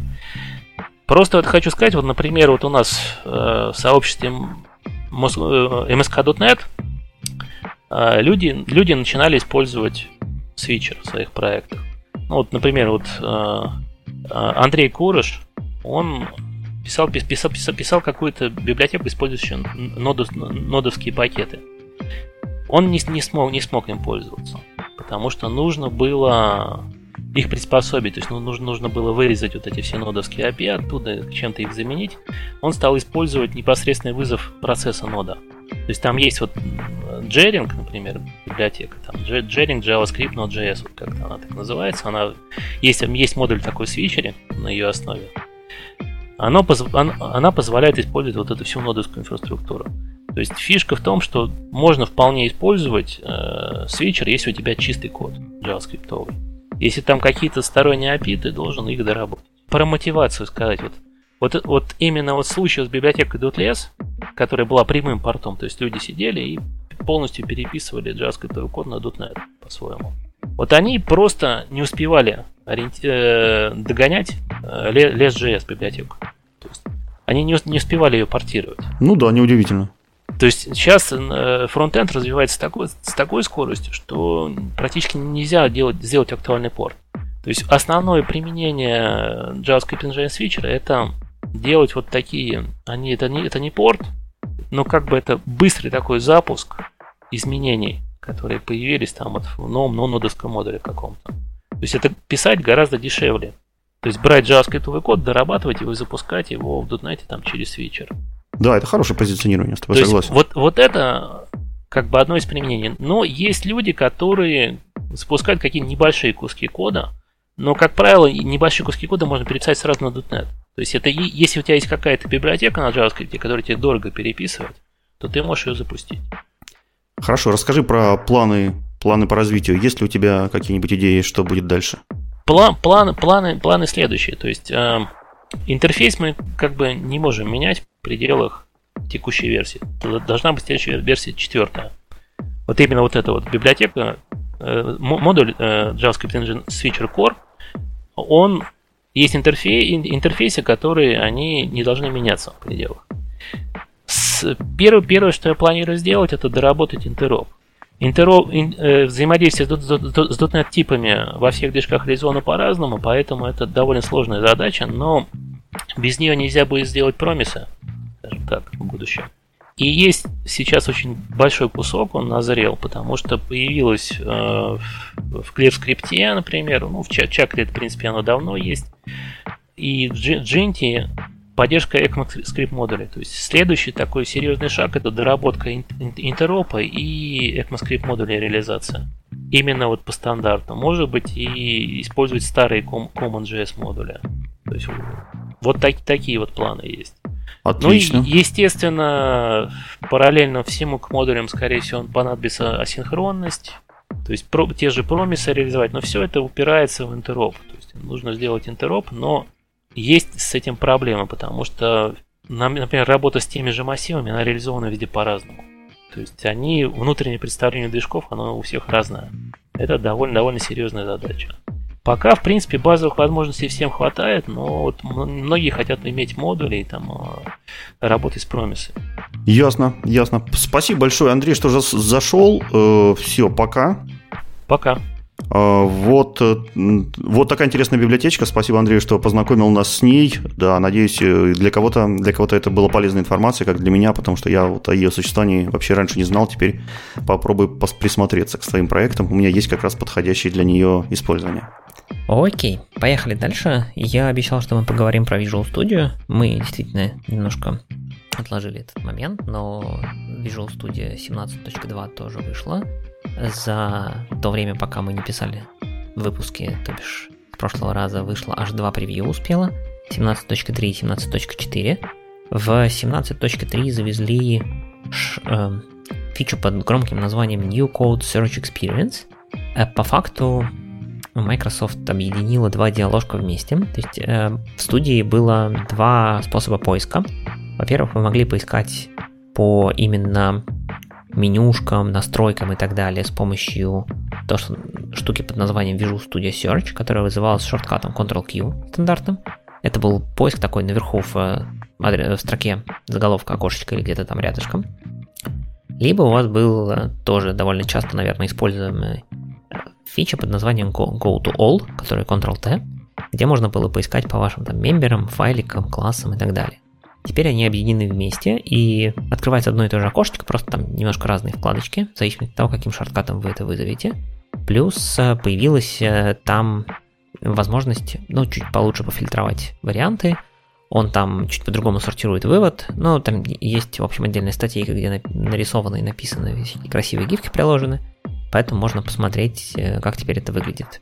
Улучшение не такое, что прям супер-мега большое, но тем не менее приятнее. Говорят, стало гораздо быстрее. Так что, наверное, они как-то лучше все это индексируют. Э, штуку надо включать в Preview Features, так что если вы используете превью-версию Visual Studio, сходите в настройки, когда вы обновитесь до 17.3, и включите эту штуку в превью. Э, также улучшили Git Tooling, там э, улучшили возможность стейджинга построчного, плюс для скорости теперь можно включать-выключать, как у них написано, git commit graph, то есть отображение, собственно, графа комитов. А не просто, видимо, линейной истории, ну или не очень линейной, для того, чтобы в каких-то, видимо, сложных репозиториях он не тратил время на рендер всех этих запутанных, запутанной лапши из бранчей, кто в кого мержился, а просто показывал вам там комит граф там текущего бранча, например, э, если вам интересен только текущий бранч. В тест-тулах обещают гораздо более быстрый код coverage, потому что они что-то там поменяли в движке вокруг этого всего. Это все было внесено в 17.3, а после этого буквально в течение недели вышла 17.4, в которой, в общем-то, судя по релиз-ноутсам, исключительно багфиксы. То есть, видимо, в 17.3 там что-то настолько все поломали в превью-версии, что пришлось выпускать 17.4. Причем багфиксы в основном вокруг э, C++. Так что если вы на .NET, то, скорее всего, может быть, 17.3 тоже неплохо. Но если вы на превью-канале, наверное, лучше стать последний превью, тем более, когда такой багфикс выходит. Ну да, если вы на превью-канале сидите, то, скорее всего, всякими багами и быстрым обновлением на, на самой последней версии вас уже не испугать. Да, так что пользуйтесь. Говорят, что в принципе довольно неплохо работает даже превью-канал, довольно стабилен. И, ну, опять же, можете использовать эти новые фичи. Приятно. Это точно. А, так, давеча прокатилась волна интересной библиотечки, которая называется Fast Endpoints, поэтому давайте вместе сегодня с вами на нее посмотрим.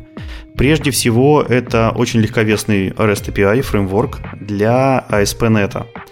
Он эм, реализует подход Request Endpoint Response, такой довольно, ну, довольно обычный, довольно понятный подход. Э, ничего здесь нового нет. Э, и позиционирует себя как э, альтернативу для Minimal API и MVC Controllers. Ну, MVC Controllers еще понятно. Мы, в принципе, давно с ними жили, и альтернатива там напрашивалась чуть ли не каждый релиз. Ну вот Minimal API, с которой вот просто недавно зарелизили, там кучу хвалили, раз кучу статей, кучу всего. И здесь вдруг сразу альтернативу. Вот это вот такой дерзкий, интересный выпад. Как раз, наверное, из-за него и хотелось бы обсудить эту, библиотечку. Что же она нам предлагает взамен нашего всеми хвалебного Minimal API? Вот. А предлагает она довольно интересную концепцию. не знаю, опять же, может быть, она многим не подойдет, вы сейчас сразу не ругайтесь, а просто дослушайте до конца. А, предлагает она нам создавать на каждый endpoint, то есть на каждый road, на каждый endpoint в вашем проекте отдельный классик. То есть то, что раньше у нас было в MVC-контроллерах отдельным методом в одном большом классе, здесь непосредственно сразу выделяется целый класс, полноценный класс для этого. Этот класс э, принимает, э, имеет две зависимости. Во-первых, это отдельная DTO, которая называется, отдельная DTO, которая представляет request, и, соответственно, отдельная DTO, которая представляет response. Ну, логично, request это то, что к вам входит, response это то, что от вас уходит. А, соответственно, в этом, внутри этого класса есть стандартный метод э, handle async, который, соответственно, принимает request и должен отправить обратно response, каким-то образом обработав там входящие данные и отформатировав обратно выходящие данные. Вот. И также у этого классика есть вспомогательные методы, например, метод configure, который э, как раз-таки внутри которого происходит метаописание того, какой, э, какой глагол мы будем использовать для этого метода, на какой route мы его замапим, какие там э, роли и всякие различные security атрибуты мы на этот route навесим. И, соответственно, каждый endpoint у нас представлен вот таким вот классиком и парочкой DTO-шек к нему. И автор утверждает, что это мега удобно, мега э, гибко и очень читабельно, потому что вот вся обработка у вас заключена, по сути, в одном единственном классике. Э, и, соответственно, все атрибуты у нас переделаны в методы. Какие же еще фичи, вот кроме того, что у нас все эндпоинты превращаются в отдельные классы, и якобы это удобно. Какие же еще фичи? Давайте посмотрим, он пропагандирует. А, во-первых, это атрибут free подход. То есть там нет атрибутов, там все задается с помощью методов. То, что вы ставите там роуты, то есть вы навешиваете security атрибуты, это все, по правде, э, делается методами в этом конфигур, эм, конфигур, э, конфигур методе. Да и, соответственно, у вас нет никаких ограничений на, на атрибуты, что там нельзя указывать э, типы, которые вы знаете там только в рантайме, нельзя там загружать из конфигов какие-то, допустим, роуты, еще что-то. Вот все эти ограничения сняты, потому что это обычные методы, вы можете наделать все, что захотите. И из коробки поддерживается а, а, и а, из коробки поддерживается микрософтовский контейнер э, зависимостей, которые там есть, а также они хвалятся тем, что у них очень хорошая интеграция с другими библиотеками. Например, эм, сразу же мы знаем про Fluent Validation, э, про Swagger, про Serilog и про несколько других библиотек, которые, в принципе, и так по дефолту э, новые проекты все используют. А здесь прям с ними большая плотная интеграция на полную катушку, что тоже, в принципе, не может не радовать. Вот, э, сфера безопасности тоже покрыта очень хорошо. Там по дефолту поддерживаются все известные, там много, много известных э, провайдеров аутентификации. Есть методы по управлению GVT-барьерами. Э, и также есть э, методы и вспомогательные классы для настройки политик, пермиссий, роль, ролей, клеймов. Также есть возможность декларативно описывать э, security policy и, и цеплять их к каждому отдельному endpoint у, в зависимости там, от роута, от каких-то еще допол- дополнительных условий. Вот. Э, поддерживается API версионирование, rate limiting, кэширование, server-sent event ы, и имеется удобная инфраструктура для тестирования, то есть уже тесты вы сможете писать на все ваши роутинги, кэши и, соответственно, прочие JWT bearer ы, что тоже может, не может не радовать. И, в частности, перформанса там тоже все довольно хорошо. Если мы сравним со старичком MVC-контроллеров, то э, Fast Endpoint выдает на 45 тысяч реквестов в секунду больше. Естественно, на каком-то примитивном сампле, но все же. Ну и не уступает Minimal API, там буквально на 2000 быстрее Minimal API, не так уж и много, но главное, что не медленнее. Это тоже, конечно, может порадовать. Но мне кажется, что главная фишка его это все-таки в вот этом подходе, когда вы каждый endpoint переворачиваете и делаете его отдельным классом. То есть вот этот подход, если вам нравится, если он вам подходит, то э, в принципе перформанс здесь уже будет не главным. Ну, выглядит интересно, тем более, что я вот сейчас посмотрел на GitHub, там уже вышла четвертая версия. Проекту всего примерно около полугода. Он в сентябре 2021 года первый раз был опубликован на GitHub, версия 1.0. Сейчас уже версия 4.0. Вот, э, в начале апреля была зарелижена. Так что звездочек пока не так, чтобы много, но идея интересная. Может быть, что-то взлетит. Для каких-то простых, например, задач, где не хочется прям городиться что-то большое и сложное. Ну, не знаю, мне, мне кажется, как раз таки наоборот, для, для простых задач тебе и Minimal API подойдет. А вот когда у нас уже появляются большие такие интерпрайзные системы, когда мы там уже начинаем медиатор какой-то туда засовывать, какую-то внутреннюю шинку, пытаемся городить абстракции, то в конце концов я очень часто вижу, что контроллеры и выливаются в, неч- в нечто подобное. То есть, когда нам нужен некий класс, который просто по известному роуту, по известному глаголу примет какую-то DTO-шку, сделает ей базовые проверки, может быть, даже без, э, без проверок, просто закинет дальше в шинку, а там ее уже встретят и Fluent валидатор, и трейсер, и логер, и так далее, и по цепочке по этой шинке э, пробежится, запроцессит, вернет нам результат, и вот задача этого класса теперь отформатировать этот результат обратно и отдать ее, этот результат клиенту. В общем, когда у тебя именно вычленяется единственность ответственности, и ты понимаешь, что твой endpoint должен отвечать вот только за такие базовые примитивные вещи, то вот, мне кажется, именно там и сыграет вот это четкое выделение в один единственный класс. Может быть, может быть. То ли я пока не видел прям таких огромных проектов, где такое вырождается, ну, где нужно такое, то ли, ну, у нас просто какие-то другие подходы были. Но в целом, да, действительно, может быть, это тоже вариант, если у вас контроллеры очень тонкие и занимаются только тем, что кидают, ну, собственно, данные дальше в пайплайн обработки, чем бы он ни был, то какая вам разница, какие у вас контроллеры, в общем-то, может быть, действительно, такой штуки тоже можно удобно сделать. Ну что, с Microsoft закончили на сегодня? Ну, кажется, что да. Ну, на самом деле, следующая и последняя на сегодня тема, она чуть-чуть тоже касается Microsoft, потому что автор работает вроде как в Microsoft, но, тем не менее, это его сторонний проект. Э, мы говорим про приложение под названием DevToys. То есть, э, возможно, вы слышали о такой приложении под названием PowerToys. Это когда-то давно, в какой 2000 наверное, винде или около того. В общем, какой-то очень старой винде было приложение, которое позволяло вам расширить функциональность винды, там всяческие, не знаю, там, красивее всякие скриншотики делать, не знаю, там, линеечкой на экране что-то мерить, ну, в общем, такие какие-то добавляла функциональности в оконный менеджер винды, назовем это так. Ну, вот. Мы же с тобой обсуждали PowerToys даже для десятки с довольно интересными фичами. Да, PowerToys был реанимирован для десятки, у меня он стоит, и я им активно пользуюсь. Для некоторых фич. Вот, у меня не все заинеблены, но действительно некоторые вполне прикольные. Так вот, э, этот автор э, решил, что чего-то похожего не хватает для разработчиков. То есть у разработчиков всегда возникает какое-то большое количество мелких задачек, которые нужно делать. И для них приходится использовать всякие разные тулы. И он написал свой один тул, называется DevToys, написан полностью на C-Sharp. Это UI тул под э, Windows, соответственно, э, который написан на Xaml, C-Sharp, то есть, в общем, открытый проект с открытым исходным кодом, можно посмотреть, как все это сделано, возможно, оттуда что-то подергать. Вот, и он предоставляет э, огромное количество таких довольно, в общем-то, простых тулов, которые, ну, наверное, довольно много, довольно часто могут быть нужны обычным разработчикам. И вместо того, чтобы искать и собирать их по разным другим тулам, вы можете это использовать все в одном центральном месте. Давай по тулам, наверное, пробежимся немножко. Вдруг э, да, кого-то давай это посмотрим. зацепит. Так, ну что, список оно не совсем по алфавиту, ну давай вот как он у них на сайте указан, так и пробежимся. Э, Base 64 энкодер декодер.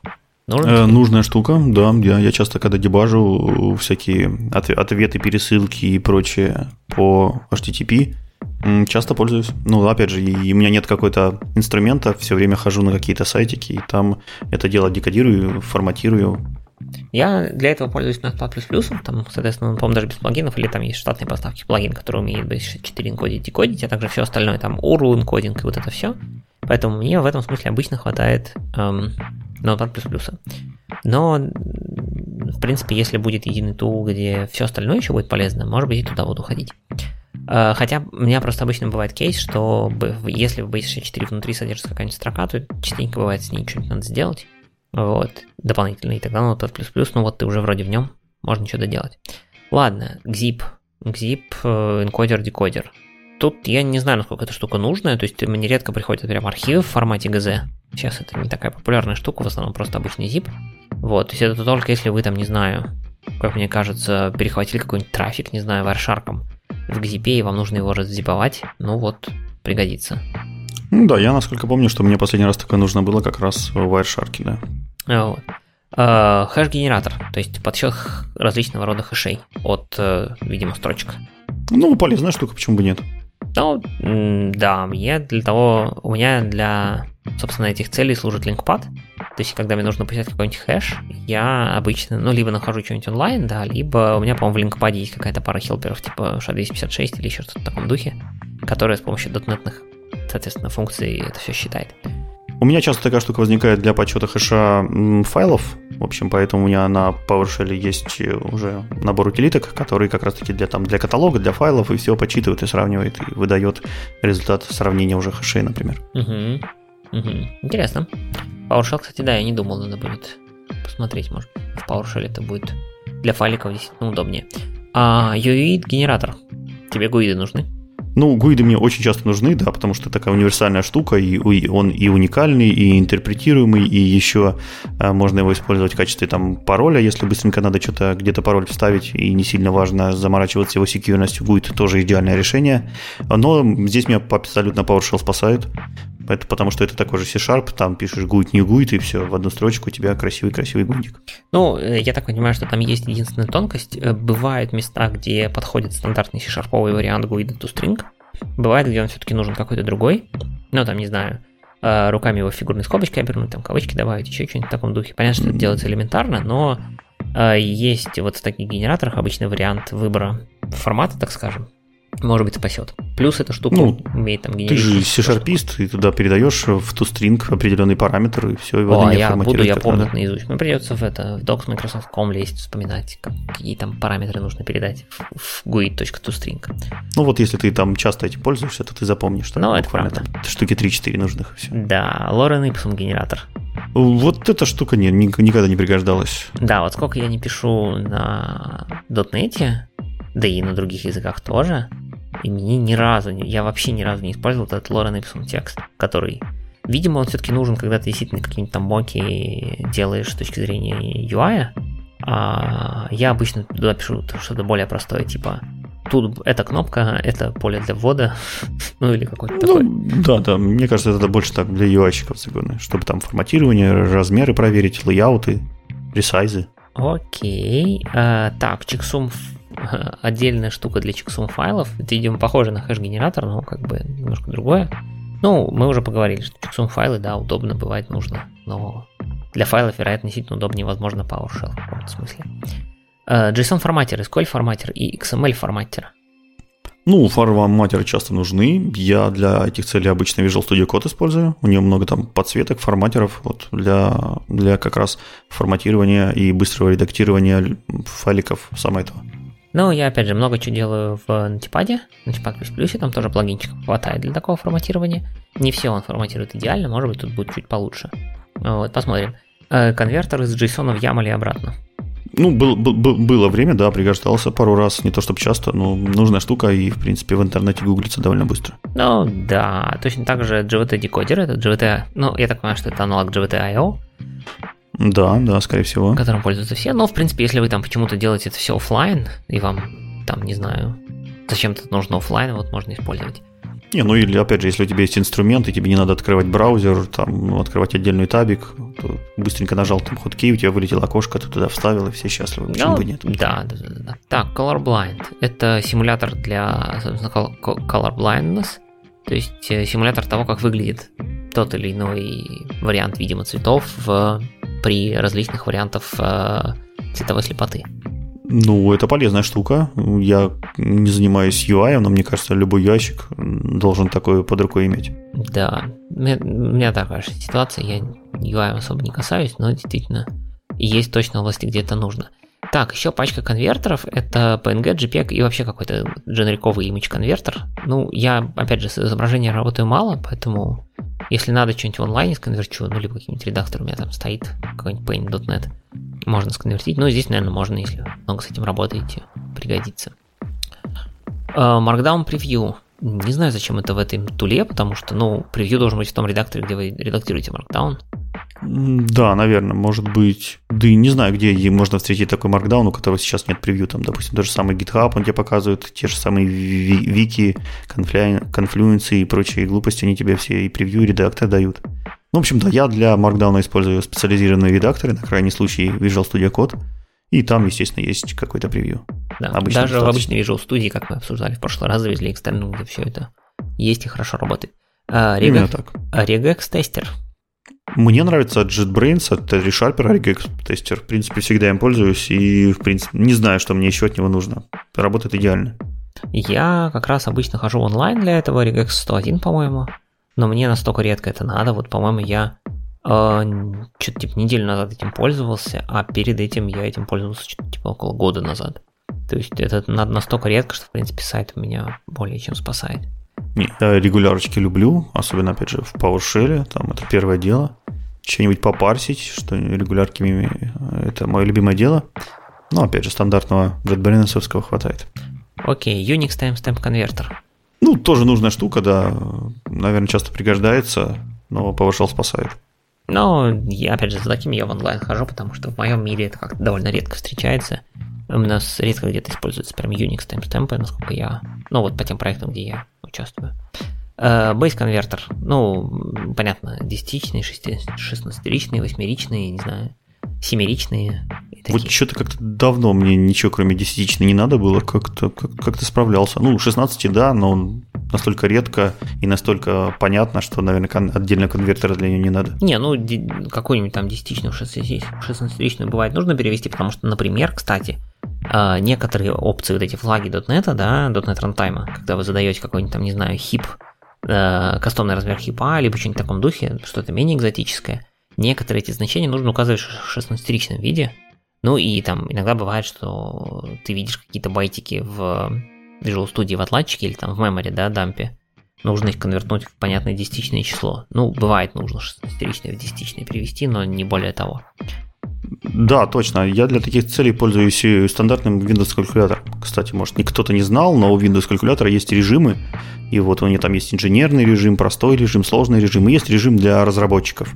И вот, по-моему, единственный плюс режима для разработчиков, если не ошибаюсь, то, что он умеет конвертировать в различные, э, соответственно, системы счисления. Вот, им пользуюсь, прекрасно работает. Окей. Okay. А, что-то под названием String Utilities. Я ну, не смотрел скриншотики, поэтому не знаю, что это. Наверное, пропустим. Что можно со строчками сделать? Ну, какой-нибудь триминг, там, не знаю, подсчет слов. Ну да, может в этот верхний регистр, в нижний регистр, ну, да. там как камел кейсы, паскаль кейсы. Подсчет слов, количество слов, там частотности слов в тексте, не знаю. А, кучка, ну, в принципе, энкодеров, которые мы уже смотрели, это вот мы говорили про B64, тут еще URL и HTML, соответственно, энкодер, декодер. Ну да, да, тоже полезные штуки, почему бы и нет. Э, текст escape on escape э, и текст compare, ну, то есть обычный div. Вот с одной стороны, вроде штука полезная, вроде по мелочи все они так вместе э, могут быть полезны, с другой стороны, я что-то не знаю. То есть меня вот ничего не зацепило с точки зрения как бы взять, поставить и начать пользоваться.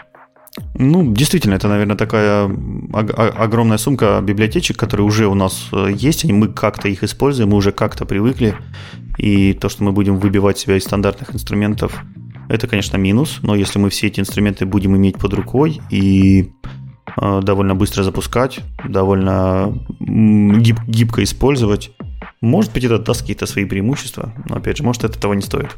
Ну, слушай, я вижу два сценария, где эта штука может быть полезна. Сценарий номер один – это если я пошел, например, на какой-нибудь, не знаю, э, далекую, допустим, машинку, не знаю, там, в проде, например, да, или куда-нибудь, ну, где, в общем, у меня нет привычного девелоперского окружения, где нет моей там Visual Studio, Visual Studio Code и всего остального, и ну Notepad++ конфигурирован не с моим набором плагинов, и мне именно там нужно что-то куда-то поконвертить. Понятно, что я могу там через клипборд или как-то закинуть к себе на комп обратно и, и обратно туда.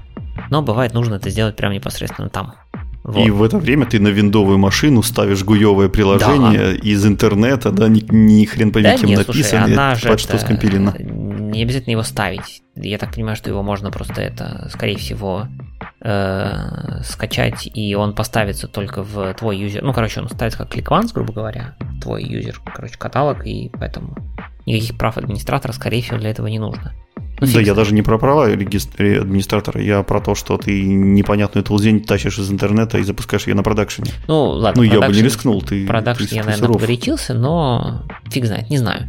Ну, это, по крайней мере, то, что мне пришло в голову за 5 секунд. Второй сценарий, может быть, это удобная штука для, условно говоря, там, условно новичков, да, у которых нет вот того самого, не знаю, багажа тулов с собой, которые там, не знаю, приходят в проект, им говорят, вот тут бери URL оттуда, сделай ему декод, э, вот, вот там токен лежит, сделай ему GVT декод, и ты сидишь гуглишь, как бы, как сделать то, как сделать это, а тут вроде как единый тул, который умеет делать все.